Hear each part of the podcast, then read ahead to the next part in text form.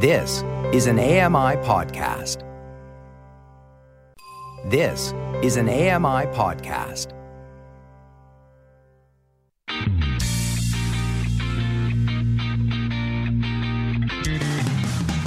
Welcome to Double Tap Canada, the show where blind people talk tech. Have your say. Call us, text us to 844 971 1999. That's 844 971 1999. Tweet us at Double Tap Canada and find us on Facebook. Just search for Double Tap Canada. Now, here's your favorite double tappers. Oh, hello, hello, hello, hello.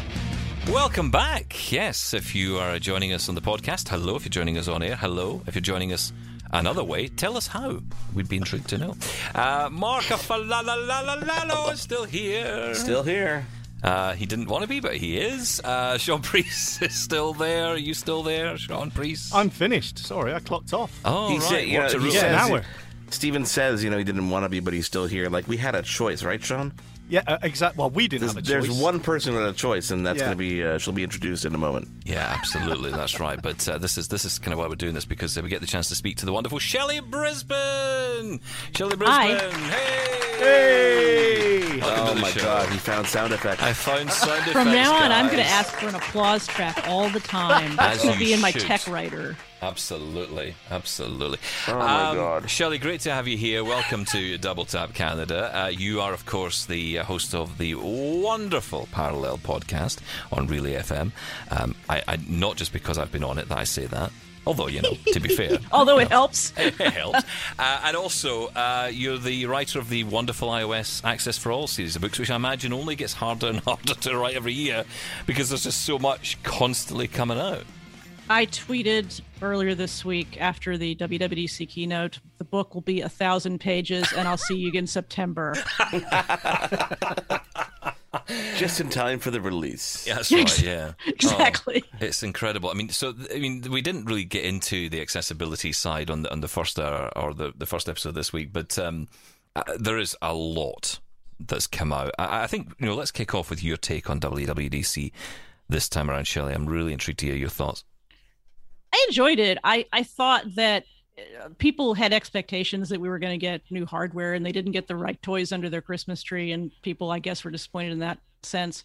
And and then there are other people who justifiably criticize Apple for maybe uh, doing some catch up features. But I think overall, what they announced, it, it makes iOS 15s particularly and Mac OS too, but they feel like good updates. And it feels like it gives Apple room not only to add some some new and useful features but also the ability to maybe clean up some messes in the background because the the level of ambition seems uh, reasonable this year as opposed to trying to do way too much and running the risk of breaking things I saw a video on uh, I think it was The Verge or one of those one of those places, and they were talking about how a lot of Android users always joke about the fact that some of these features have been around for quite some time on on opposing operating systems. But the funny thing is, and the truth about it is that when they do come out on the Apple ecosystem, they tend to be a little bit better. You know, sometimes marginally better, but um, you know, in most cases, there's something that stands out that really makes it kind of different. And and again, you know, it's going to go back to Android, you know, on the next update, uh, and back and forth and back and forth and back and forth. We'll play this yo-yo game. Um, but yeah, there are features that I saw that came out of you know WWDC that that really kind of pushed the envelope even further than where Android's going. Yeah and apple clearly watches to see what others have done and says oh well that's i don't think it's so much that they're copying it's that they it there, there's a reason for them especially as they get more and more market share to not be on the bleeding edge and it, is it nice to be able to say yeah we invented that thing yes but only if it works Yeah, That's right. Yeah, No, that's a good point. What's the what's the big takeaway for you? I mean, you know, from the event itself. I, mean, I know there's been tons of events since and lots of conversation about new features that have been coming out. But what was the big thing that you was there like a wow moment for you? Was there a, an aha moment, Oprah style? I don't know if it, I would say it was on that high a level. I mean, there are things that I really liked and that surprised me. Things like live text, which I love, uh, and especially because I think that has real specific accessibility connotations and DNA. Uh, but I, it, it was surprising how much stuff they got into the, the how, how how deep they got into the weeds of iOS features and they're probably things they certainly didn't they're certainly things they didn't get to talk about but I, I was just sort of gobsmacked after like 45 minutes of going, wait, they're still talking about iOS features. What else are they even going to have time to do? And um, but but I didn't feel like that was a bad thing. I felt like they sort of decided what they wanted to focus on and they did it. And like I say, the closest to the aha moment is probably live text because I feel like that's a feature where they said, okay, this is something that clearly is an accessibility focus, but let's give it to everybody and let's give it let's let's make it something that everybody is going to have a use for. So we, we, we didn't de- delve in too much, although I think Mark said he did talk about it in the last hour. I honestly have no recollection No, of this. I, I don't think he did. No, I the think last hour is so long ago. It was like, it was that. like a whole So hour yesterday. ago. You know, I mean, it's like it's finished. so now, 8 right? a.m. I mean, I wasn't Exactly. here, so what does it matter? Exactly, Shelley. That's right. Um, so, for those who don't know, explain live text. Live text allows you to take an image with your iOS camera, and if it has text in it, say there's a sign, or maybe it's a, a document with text, or, or any text that it sees in the image, and it captures that text. So it OCRs the text, but it also makes it available to you. Uh, you can copy it, you can put it in notes, you can put it in any format you want to, do anything you want to with it. And OCR apps have existed forever for the iOS platform, and there are even tools like Seeing AI out there that will capture text and photos. And we got image recognition last year, which does it a little bit. But it feels like this is that feature grown up and made integral to the operating system instead of having to be really fiddly and using a share sheet to go and capture that Twitter message and reading it as an as OCR. So it feels like they've really integrated it, and I feel like the, the accessibility DNA of it is image recognition from last year where they said all right you can take a picture you can have text read to you via voiceover.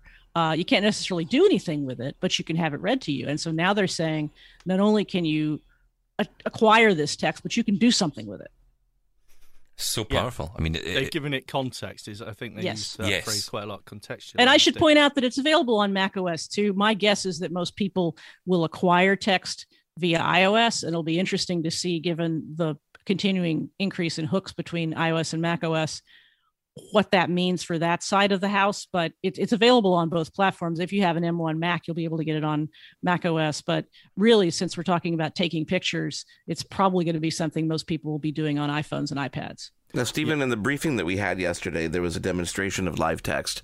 And uh, after they showed, obviously, the power of, of copying and pasting text, they also showed the just the image recognition part of it, where, you know, there was a picture of four people that said, you know, four people smiling and maybe Michelle or some name. So it was able to go into your existing, you know, contact library or your in your photos, you can find people and you can designate people, and was able to use that. But what I found was interesting is when when she was hovering over different people in the picture it was able to to extrapolate the different people in the picture even though they were really close to each other and a girl who had her hair pinned back it said a dark-haired girl dark-haired straight-haired girl smiling I'm like, how do you know that hair is straight? Like, how does how does it extrapolate that data? And that's where it really kind of dawned on me that the power of AI here is going so well beyond what we even think it's doing. So that seems, Magic. Yeah, well, it feels like magic in some ways, and, and I think that to me was the because it's the next step of image recognition, isn't it? Because it was actually what you would call image exploration in that sense. So you could roll your finger around the screen, and you'd be able to find individual things on the photo, and even people, and as you say, facial expressions, styles. I mean, it gives you so much more information about the person, which is incredible. And then there was also the ability, and Shelley, this might be new, I don't know, but adding markup to images now as well, so you can essentially label the image as you want it to be described. If you know Yeah, they talked it, you can about that. that in. they talked about that briefly in the keynote and it's funny because markup has been a feature available in the via the camera app for a long time and i've always ignored it because even as somebody with low vision i find it super hard to use uh, but i saw this and i was like okay well this is something that might make me want to figure out how to use it because you can actually yeah use it to take take an image mark it up and not only have access to it for yourself but maybe send it to somebody and say here's an image with these people in it or these things in it that i've customized so that you can appreciate it too as a voiceover user Well, people people use that phrase a lot. What does it actually mean, markup? Is it just simply writing a description of the the, the image? You're drawing on the image. Your mark usually markup has tools like pens and paintbrushes and things. Yeah. so if you have a diagram or something like that you can point put arrows and other sort of markers. You can also add text labeling uh, but i think most people in the mainstream use it to just annotate images with some sort of visual markers. Yeah, circle things and things Yeah. like that. Yeah. Circles and arrows, as we say. The the markup that you put on it does that show up on the screen, or is that something that's that's seen by the image as alt text? That's a good question. I don't know. My guess is it's a layer so that if you are just scrolling through your camera roll, you might not visually see it, but voiceover would read it to you. And then markup, uh, obviously, markup would have to be available in some other. I'm just guessing because I Hmm. haven't really used it, but it has to be a layer because you have to be able to see it and not see it, right? Because if you want Yep. those annotations visible to you, but then you want to look at the original image, you have to be able to sort of turn it off. Now, the But end of that live, sorry, that, that live text feature as well. Yeah, I mean, it isn't just for the camera roll and just for the photos. It is websites. I mean, it's going to be system-wide images. that's so what I was any- going to say. Oh, well, I beat you to it. You're too slow. You want to have that coffee, the text, that live text. So that could be really useful as well for getting information such as links as well off of website Yeah, images. D- don't tell people that we've been trying to convince to put alt text on their web images forever that this is going to exist because they're going to be like, well, I don't have to do that anymore. Yeah, But- exactly. I know this is the fear, isn't it? Um, but, it, but Stop listening to us. Yeah, don't Right. listen to this. Don't listen to this bit.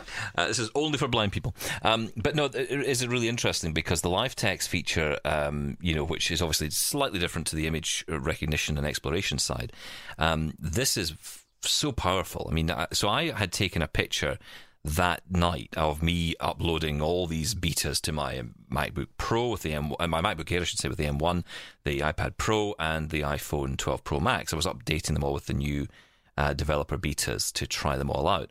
And once it was finished, I went back into the image and I said, "Oh, I can try this live text feature now." And I tried it on the image of three machines, which were not spaced too far apart, but the camera was maybe about a good foot, maybe a foot and a half away from the devices, and it was still able to pick out, you know, the screen where it has all the information, and then there's a link to the, you know, here's more information about the beta. It was able to pick that out from the iPad.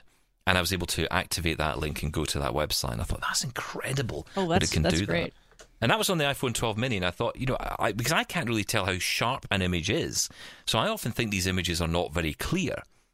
But it, obviously, the camera can pick up huge amounts of information, and it's and the, the cameras are, are far more powerful than I can give them credit for. Yeah, It's it's, just always fascinating. amazing how, how good those cameras are because people always, you know, what's the megapixel on this camera? Is it good for recognition? We're way past that now. Any camera, pretty much, Mm-hmm. is, is going to be good enough for uh, picking up amazing detail, actually. Yeah, I will say that the 12 cameras, just as as cameras themselves, really were a massive improvement. Even the regular 12 versus the 12 Pro and the 12 Pro Max, which had better cameras, but they were such a massive improvement. And I know this because I've been living with my 10R again uh, recently, and I'm like, wow, that that 12 Pro camera I had sure was a lot better. I don't know whether there. I mean, I, I know that those cameras, the, the older cameras, even on the say the 10R, that the, uh, any of the 10s, are going to be completely sufficient for for getting live text kinds of information. That's not my point. My point is just every year when they iterate the hardware, uh, those those cameras become more amazing. And the worst thing you can do if you don't want to spend money is to compare the new one to the old one. Yeah, yeah, definitely. Uh, look, we've got so much more to talk about. We've got uh, the accessibility features across all the devices that I've found myself, and we can share our thoughts on those. Uh, also, from that briefing yesterday we did with Apple, you know, we get so much more information about these new wonderful features, not just for blind people, but for people who use switch control.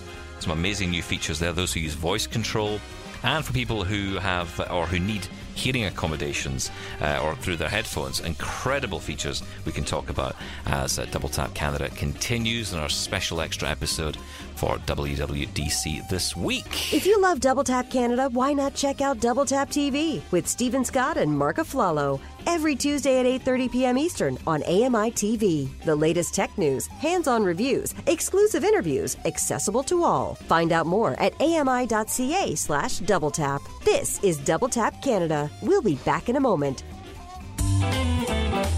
Double Tappers, want to get involved? Call the show now at 1 844 971 1999 or email Feedback at ami.ca and have your say. This is Double Tap Canada. It's a tech show. Honest. Don't say that. We've guests. Uh, this is Double Tap Canada. It's uh, Stephen Scott, Mark Aflalo, Sean Priest, and special guest Shelley Brisbane with us this week. We're talking all things WWDC, following on from the big event. Huge amounts of accessibility news to get into. Uh, Shelley, um, I think, you know, there's so much to talk about. So many questions as well I've still got for Apple on this, and I've put some questions to Apple already, waiting for answers. Uh, for example, around SharePlay, right? So you're able to share uh, content, uh, maybe a TV show or a, a music, I guess. But for, in particular, I'm interested in the, the TV show angle. So let's say we're watching an Apple TV show. Uh, you and I are watching it together. Well, this is a bad example, actually. Let's say me and Mark are watching it together. Mark doesn't need AD, audio description, but I do. Can I watch the AD on mine or get it with AD on mine? And he doesn't have to get the AD. Can we customize essentially the language? And there's a lot of talk, Sean, about yes, that might be possible because essentially the way it pulls it from the servers and all the rest, it may be possible. Well, yeah, as we talked about previously, that if it works, that you know you need your own account anyway. So basically, it's just a link that activates the show on the other person's device. So the only clever thing that's really happening is trying to keep that in sync with what you're watching. Yeah. Keeping those two shows playing at the same time. So audio streams and things like that, they should you know, they should keep as to whatever your personal choice is. So I don't think that would be an issue. I feel the same way. I feel like it's most likely that your audio description settings and your caption settings are local to you. Well, that's the case, certainly. Now, it's interesting because this is where the differential comes between the Apple TV and other apps like Netflix or Amazon Right. Prime.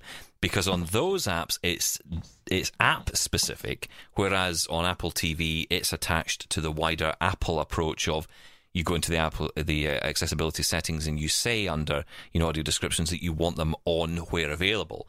But that's something that isn't that's that's not how it works on It's your Netflix Apple or ID. Prime. Well, and in case. fact, there's Yeah. there's a SharePlay API, so the app developers can create something specifically for this that may or may not mirror the accessibility functions of their app, and that's the worry I have. Is that you know we know that.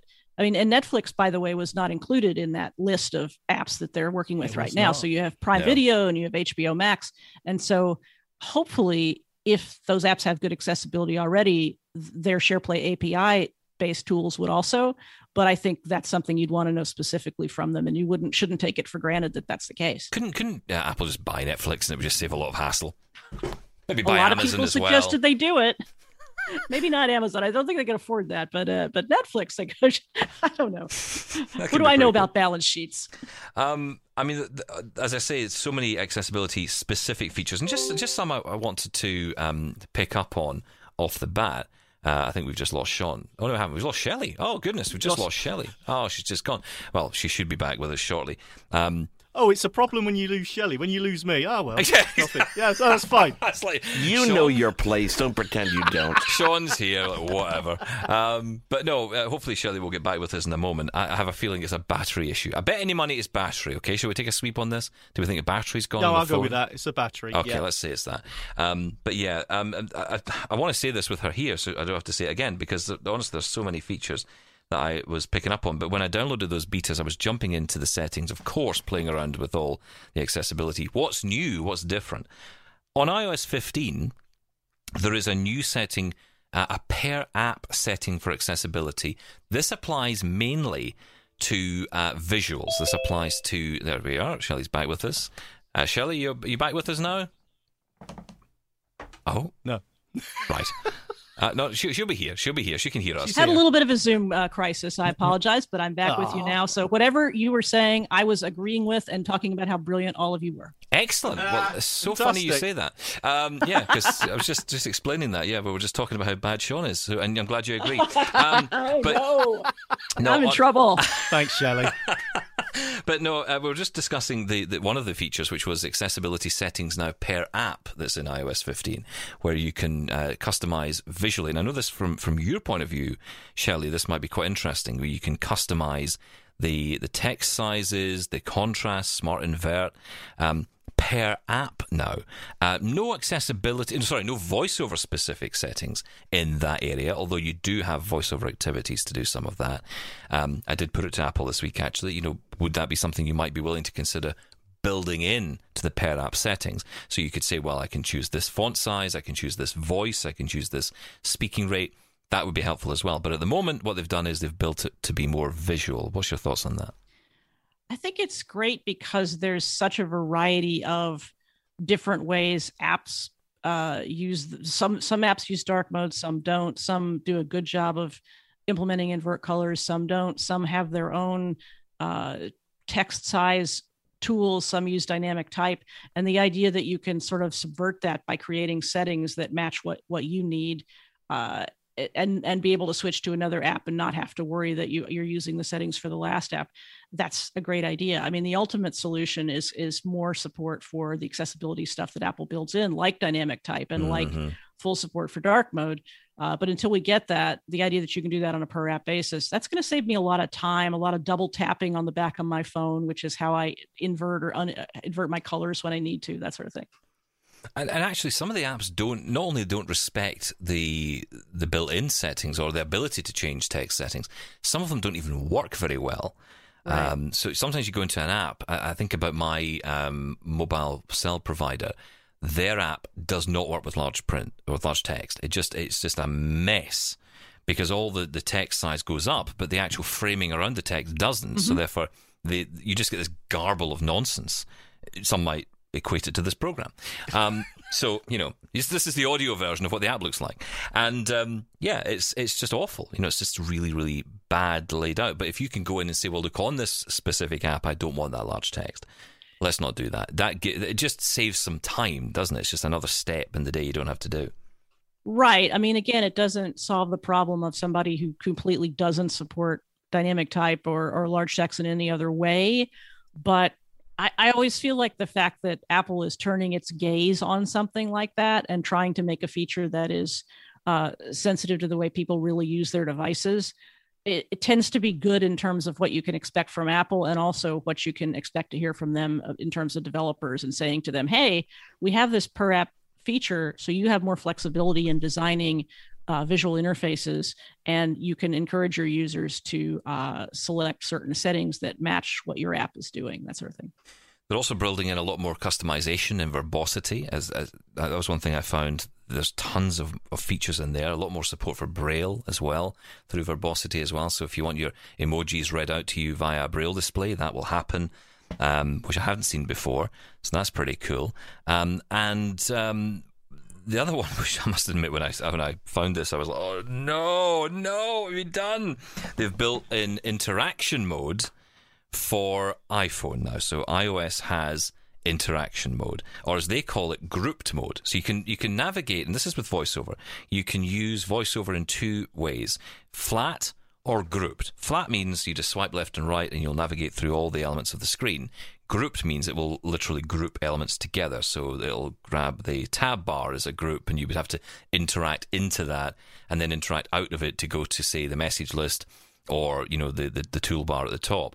So, you know, that's a new way of navigation, which is optional. You don't have to use it, obviously, but it's more Mac style. Um, Shelley, I know you're low vision, uh, but, you know, this must obviously this is something you'll be looking at for future, and I imagine you'll be doing a lot of this on your future books.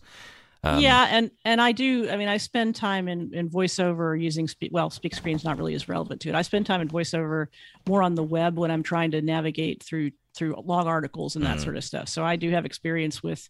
I mean, I I think you're right to be sort of leery of it. I I think it could be beneficial in some cases because I have bad experiences with Safari voiceover on iOS where it jumps out of whatever it is you're working on and goes to the tab bar or something. And I'm just like, wait, I could I could I please go back to where I was? And if I had the ability to group it, uh, to group the content, I might be able to to stay within the, the the the sites I'm navigating. And I don't know how well it actually works, so I'm sort of just pontificating and being hopeful at this point.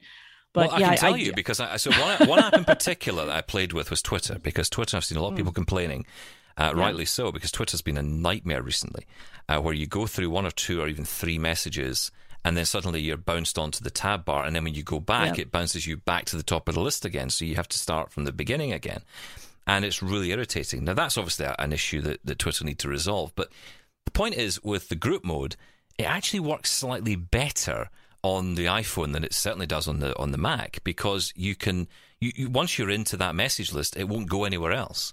It won't bounce out unless, of course, you roll your finger, you know, down to that particular part of the screen. But if you're swiping, you'll stay within the messages. So that's pretty cool. It's actually doing interaction, I think, a bit better than the Mac does it. In fact, a lot better, arguably, because, like you say, when you're in a browser, it's one thing I really can't abide about the Mac sometimes is that when I go to a new page, I'm just bounced out of the, the browser and I'm, I'm or actually more into the toolbar of the browser or somewhere else in the browser. Like, why can't I just get back to the content? I'm hitting H for headings, nothing's happening. Um, you know, because I've got to go back and then interact again. And I feel like, why can't you just lock lock in to that part of the screen? That's something Apple really have to fix. But yeah, and I think in iOS it's actually gotten a little bit worse in the past couple of iOS versions, iOS 14 especially. And I was kind of startled by it because I was doing a lot of voiceover stuff, not just for the book, but as I say, to sort of consume content within browsers and, and Twitter. Now that you mention it, is one of those. Sometimes you're just so used to something being bad that you, you Yes, forget to complain about it. Welcome to the show. Yeah.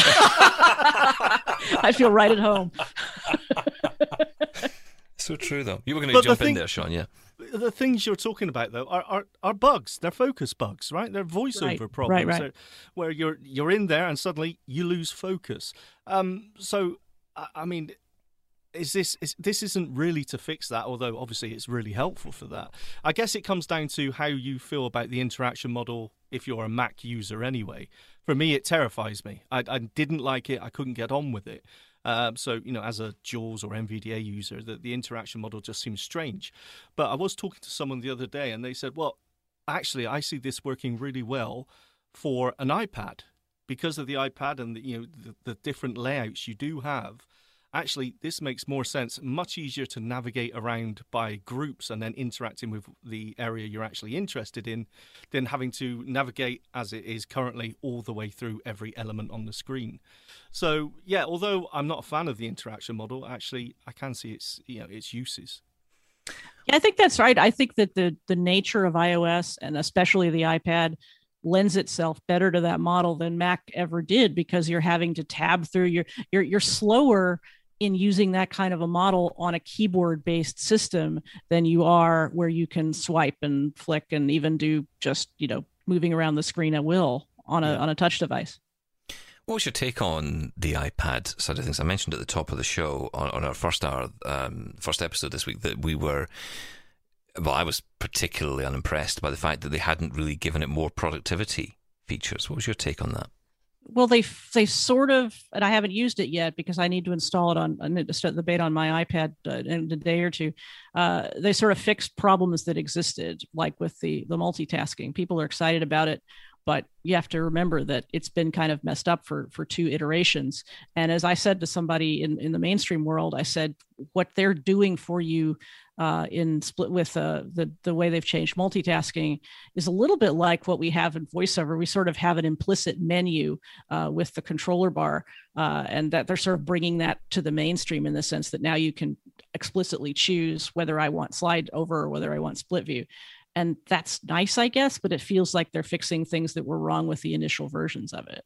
But they certainly have added a lot more keyboard functionality to it, and that's why Yeah, that's like. great. I'm I'm excited about that. I haven't seen the list yet though, and so that's why I had I don't have a lot to say about it other than more keyboard shortcuts is great, especially as Apple, you know, literally encourages you to use a keyboard by creating keyboards themselves and makes the iPad more computer-like. And uh, you know, I know plenty of people in both mainstream and accessibility-focused worlds who want to use their iPad more as a computing device, and obviously being able to do that on the computer computer is exactly, yeah. keyboard is desirable Well, I mean, Mark wants to use it as a. I mean, that's the thing. You're desperate to use Final Cut on there. Yeah, of course. I think everybody is. I think anybody who's Right. using an iPad these days are desperate to use some of these pro level software. And I think that I think I thought you know maybe we'd get some kind of glimpse of something like that at this year's conference, but uh, of course we didn't. um, which just means it's not ready yet. They just haven't quite figured out how to how to get all that functionality. I think it's really more of the interface, to be perfectly honest, mm. making all the features of the interface available to a touch world. Mean, the thing is, the iPad is brilliant in so many ways if you think about it. I mean, compare it to a MacBook Air. You know, you've got touchscreen, you've got now got a mouse pointer, you've now got, you know, full keyboard access. You could get 5G in there. Um, you got that portability. It's a handheld device as well as being something you can sit on a desk and use.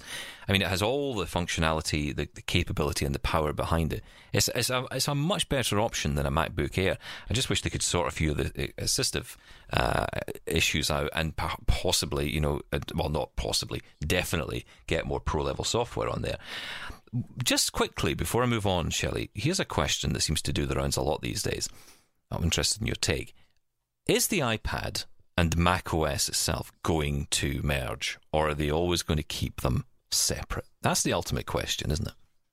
I, I guess it is. I feel like I feel like they'll get closer and closer, and that will the Mac may look more like say a surface does where you have something that's a, a, tablet and it may be more of a hard the software gets closer and closer and then eventually we find that they have merged without apple making a fanfare and fireworks that say they've merged we've gotten rid of one versus the other because both have features that are really crucial to the way people work and as much as i think people want to see those pro level apps on ipad and i agree and i will line up to buy logic pro when it comes out on the ipad hmm. i feel like especially currently mac os is a superior platform for manipulation of things. And i'm talking about as a combination of using my vision and, and not using my vision but it's a, it's a superior platform just in terms of the, the, the tools you have for manipulating objects whether they be sound waves or you know physical images or the or the like. And until until those things can be merged until you can bring more of the mac onto the ipad in terms of the productivity and the ability to manipulate physical items it, it, it shouldn't happen. Hope yeah. it doesn't happen. Well, you know, I will say one thing: the keyboard uh, support is brilliant, and, and you'll love it when you get into the shortcuts because there are so many now. There are tons. When you hit that command key, and you know the list pops up with all the different commands that you can now get. There's tons. It's went from like it's a whole know, new appendix for the book. Exactly, exactly. it's like it went from like ten to like thirty. I mean, it's incredible. There's so many. Yeah, I know. And it's what I love about this is it's available for everyone. Right? This isn't an accessibility thing. It's for everybody. That's the best bit about it. Um, it means we'll get some long-term support with that, which is great. Um, okay, look, still to come. Lots more accessibility features to talk about, including one device we haven't even touched on yet: the Apple Watch. We'll get into that next. This is Double Tap Canada. We'll be back in a moment. This is Double Tap Canada. Have your say right now. Call or text 1 844 971 1999 or email feedback at ami.ca. Now, back to the show. Welcome to our special episode, our special extra this week episode of Double Tap Canada. Uh, I don't quite know why I said it like that, but there you go. Beautiful. Uh, wasn't it beautiful? It was like Canada. That's the way to do it. Uh, we haven't talked about the Apple Watch yet, guys, um, because interestingly, so I'm trying to think back to the actual event, and I don't think there was a huge amount they talked about. Certainly around health. There was a lot of talk around health and, and new features coming. I guess we'll hear more from the watch, uh, or about the watch, about the hardware inside the watch when the new one comes out this year. Um, where are we with the watch at the minute, Shelly? Are you, are you still kind of? Because here's my take on the Apple Watch. Right, great device. No idea what to do with it. That's where I'm at. I mean, I have one, and I uh, bought one. I have a Series Four, and I, I bought it used, and I'll I'll give them points for the fact that I'll still be able to use Watch OS 8 on this thing. So good on them in that sense. Uh, I, I am not, you know, I, I should be a health nut. I'm not. And most of the people I know who love the Apple Watch always first mention various things to do with rings and health. And I just tune out at that point. I'm just like, what? what? Okay. Well done. you're, you're, in the right club with that one. Yeah. Trust me. Uh, I, I, again, I feel seen. I really do. I, I feel like a lot of what they're doing, it, it's great stuff. Like I, I think the uh, the steadiness tracking. I can't remember the actual the name of it, but the ability to uh, wear a device and and have trends about how steadily you walk yes, or what your balance issues right, might be. Yeah. That's great for older folks or for people who just might not. A lot of people who eventually end up with diabetes have have steadiness issues, and so I think that's a great feature and they they do continue to innovate on that way and sort of and and it's it shouldn't be lost on people that that apple watch has been prescribed by medical insurance companies to customers and say if you wear this watch and you let it keep track of you and give us that data we'll give you a discount which may seem uh, big brother like to from a consumer point of view but from apple's point of view and from the corporate point of view that's pretty powerful stuff. Mm-hmm. so i mean i as i say i enjoy it. I don't feel like if i didn't wear it i would be out of the apple ecosystem. In other words it performs a real specific function. I mean, I I like certain things about it, but it's uh yeah, and I'm not going to be excited about the portrait watch face. That's just not. No, I mean, I know I don't care about that stuff. It's one of those things where you're not too like I, I haven't got mine on today. I just felt for it because expecting it to be there. So I, I just did the same. Yeah, I've left it. Well, left my it the battery on mine watch lasts about one and a third days. So yeah. if I remember to put it on in the morning and I wear it all day, and I remember to charge it that night, then I can use it the next day. Like right now, I have about what do I have, 30%? So it's not going to last the day. And I'll probably have to take it off at some point. Uh-huh. but it charges so quick, you know, in five minutes. Yeah, you it does. usually That's get a good enough point. To, to, to get you through whenever. So my favorite charging related feature, and I don't know if you've encountered this or not, but uh, I have the sleep feature turned on my phone so it'll remind me what time I said I wanted to go to bed. And I'll be like, what are you talking about? I don't want to go to bed at 10 o'clock. But in any case, it, it'll tell you uh, if you don't put your watch on to charge right now, uh, you won't be able to wear it through the night and have it track your sleep properly. Ah, I love that yeah. feature. Yeah, That's interesting. I didn't know that. Yeah. Hmm, okay. Well, look, there is a feature around the watch which I think we have to talk about. It was demonstrated um, at the Apple event we were at uh, yesterday. Mark and I were there. It was it was a very interesting event. We had heard about this. Uh, Apple had announced it prior, but we got some more information on it, and that's the assistive touch feature that everyone's quite excited about. Yes. Um, so let's explain this now, for people. Does this work on? Is this only iOS 15?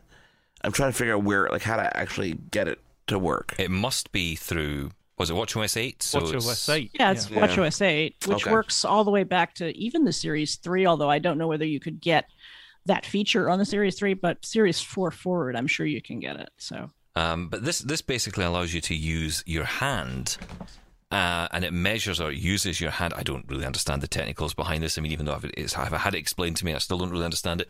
But you know, it, you essentially use your hand and the gestures of your hand to control the watch. Um, this is mind blowing when you think about it. So this is for people who are uh, disabled, who maybe have only the use of one arm, or have only one arm or one hand. Um, and it's also for someone who might just you know and this is the great thing about this. Again it's an, uh, because it's under the assistive touch category because it's under accessibility there's this sense of well it's for disabled people but it's not. You could be carrying a bag of groceries and not be able to use your your watch but when you're getting a call through you can't answer it. You can use assistive touch to to you know answer the call navigate your watch. It seems very futuristic in some ways that you're able to do this. Yeah, I'll say I'll say one thing that's absolutely in earnest and one thing that is a little bit cynical. And the in earnest thing is this is amazing for somebody who uh, can't touch the watch who can't touch screens in general like assistive touch on the phone you have to have some ability to touch the watch feature uh, re- makes it possible for you to do things without touching the watch which is is really incredible the slightly cynical thing i'll say is that this is this year's accessibility demo for everybody else so it's the it's the one Mm. mainstream people can look at and go wow and they don't even look what really they've done for those lovely disabled people Exactly. And they the video was great. They did around Global Accessibility Awareness Day. They did this great video, and now they're they're doing as I suspected they would do, and they're fleshing out some of these features in the course of WWDC week. And and again, I wasn't on was didn't have the opportunity to talk to you guys at the time of the Global Accessibility where where to stay announcements, but I said on in other venues then that I just think this is such a great strategy, not only to sort of get them a little bit of, of credit, which again, cynical, uh, but also to sort of focus on accessibility features in the way that they're meant to be used, as opposed to just, isn't this nice what they've done for the disabled people? Everybody think nicely of Apple. Yeah, well, that's right. And Yeah, the, the thing about Apple sometimes that really irritates me is that they do this stuff. They put it out there, and, and obviously they, they want to put the positive spin on it. I mean, I don't I don't deny them that right to do that. I mean, why wouldn't you? I guess.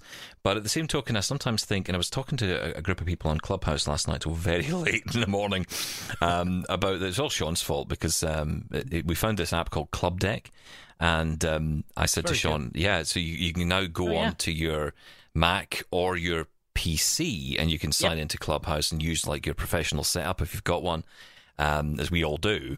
Um, to to do our, our, our clubhouse rooms, and I was like, "Oh, this is great. We've got to try it." And anyway, I went on and sat till two in the morning talking absolute garbage. To That's the why I got all those notifications. Thanks, Steven. sorry, sorry. Um, 30 minutes, he said. I've got 30 Right. minutes. That's right. I said Hours 30 minutes and I'm out. there. And then I was there for like six hours. It was utterly ridiculous. Um, but we were talking about the whole thing on Apple, and, and it wasn't really about uh, assistive touch, but it was about the. Uh, we were talking around audio description and how we really need to get a, a company or an organization or a film director or somebody very high profile to really push it. And I said, look, Apple are doing this already. They've put so much effort and emphasis into um, making sure their content is accessible through Apple TV, right? So they would be the perfect people to stand up and talk and push the industry forward on this. But they don't. They just don't. It's, it's the one thing they don't do. I think Microsoft do this brilliantly. I'm a huge fan of Microsoft for this because, you know, Microsoft, they, they do the Ability Summit. They've got the big events around the year. They constantly talk to other parties about accessibility, constantly push the message of accessibility. Now, Apple may be doing some of this, but we've got no idea. Uh, and and this is the bit that kind of bugs me in some way. They do all this, and then they put out these shiny, lovely videos, and then everyone goes away feeling nice about themselves. But actually, what they're not thinking is, okay, how can I put this into my product? How can I make sure my app does this? How can I make sure this works as well? It's not up to Apple to to just deliver it all. It's up to, especially in the Apple sense of the iStore, the um, Apple App Store, whatever it's called this week. Um, you know, in there, all the apps need to be accessible, and Apple don't deny or make that happen. They don't say this has to be the case, uh, and maybe they need to be a bit firmer on this. Maybe they need to speak out a bit more.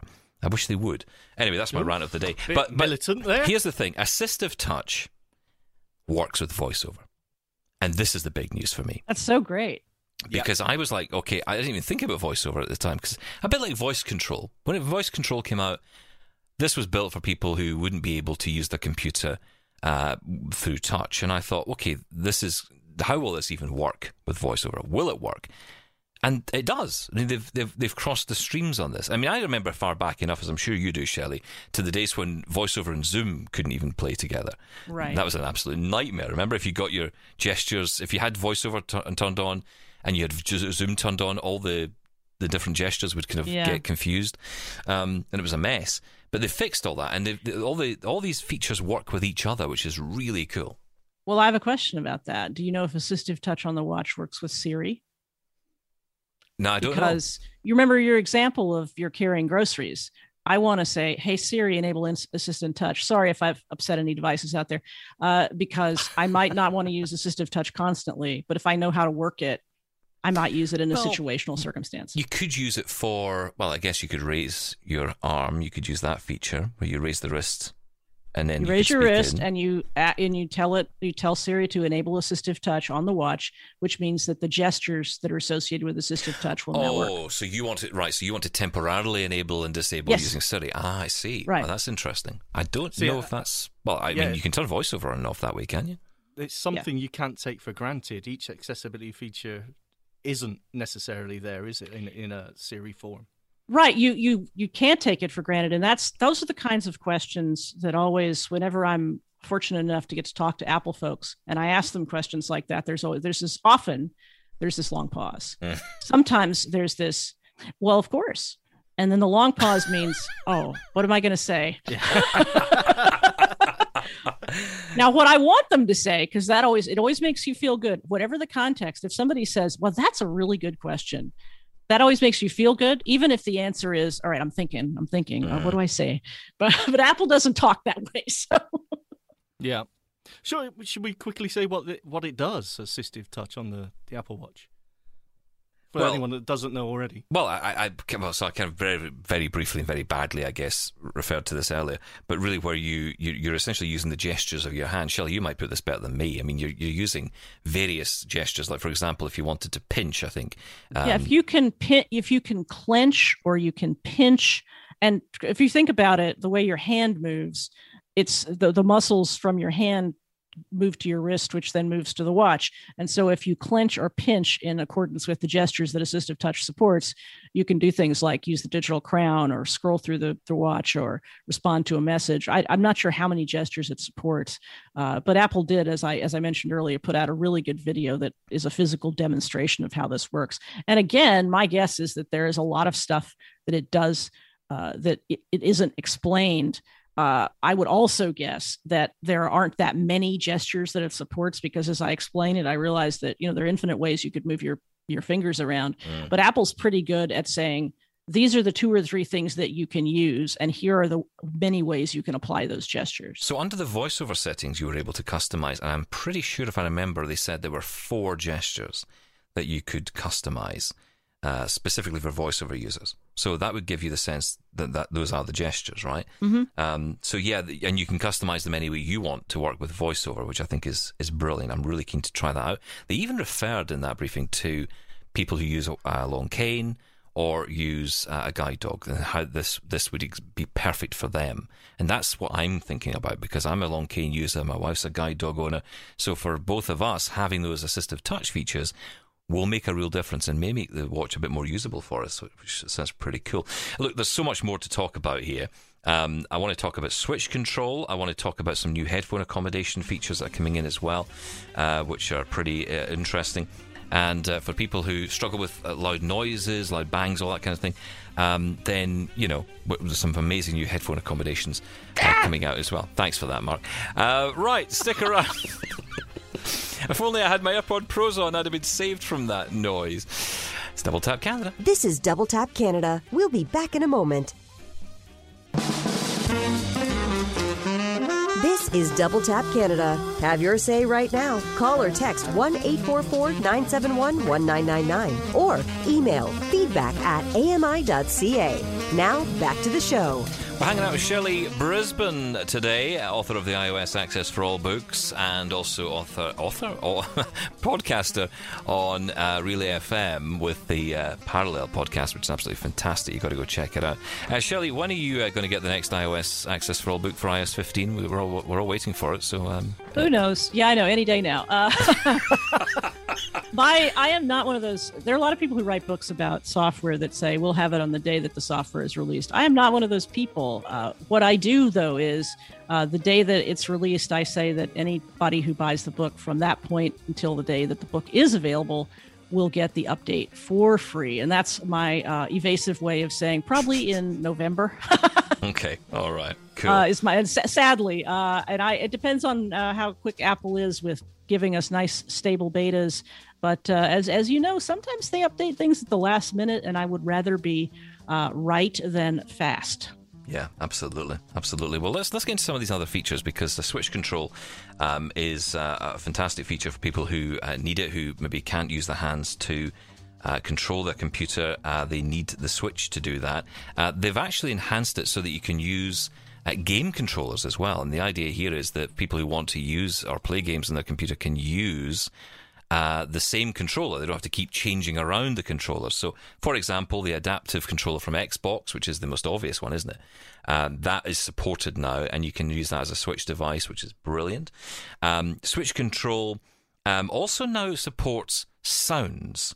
Um, now, this is interesting. I, I, was a bit confused by this. So I, am not entirely convinced this is part of Switch control, but it was brought in under that uh, banner.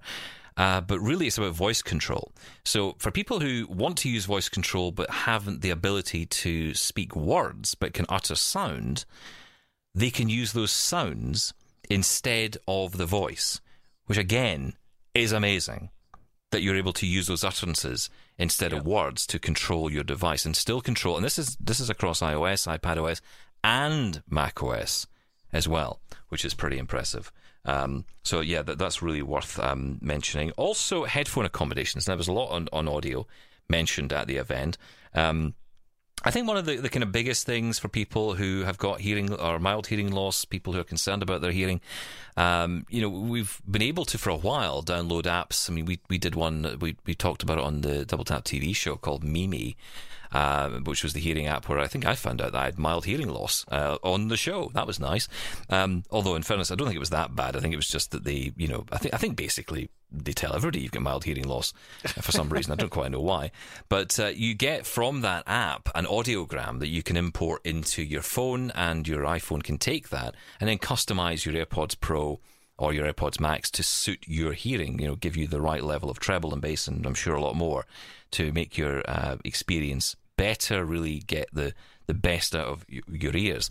But if you go along to an audiologist and they give you a paper based audiogram, a proper audiogram, I guess, um, what do you do with that?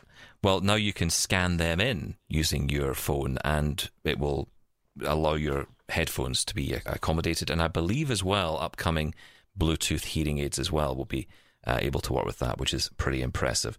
And I mentioned background sounds. Mark makes a noise now. Yep. There we go. Um, and those background sounds, uh, which for a lot of people can be very. Thank you for that.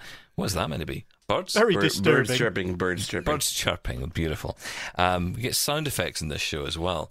Um, but yeah, you can now uh, dull down those outside noises as well. You can even change the background sounds as you move around. And it was interesting because I, I've heard about this from various people saying, well, for people who you know, really need this. Uh, perhaps uh, people with autism, for example, may really benefit from this.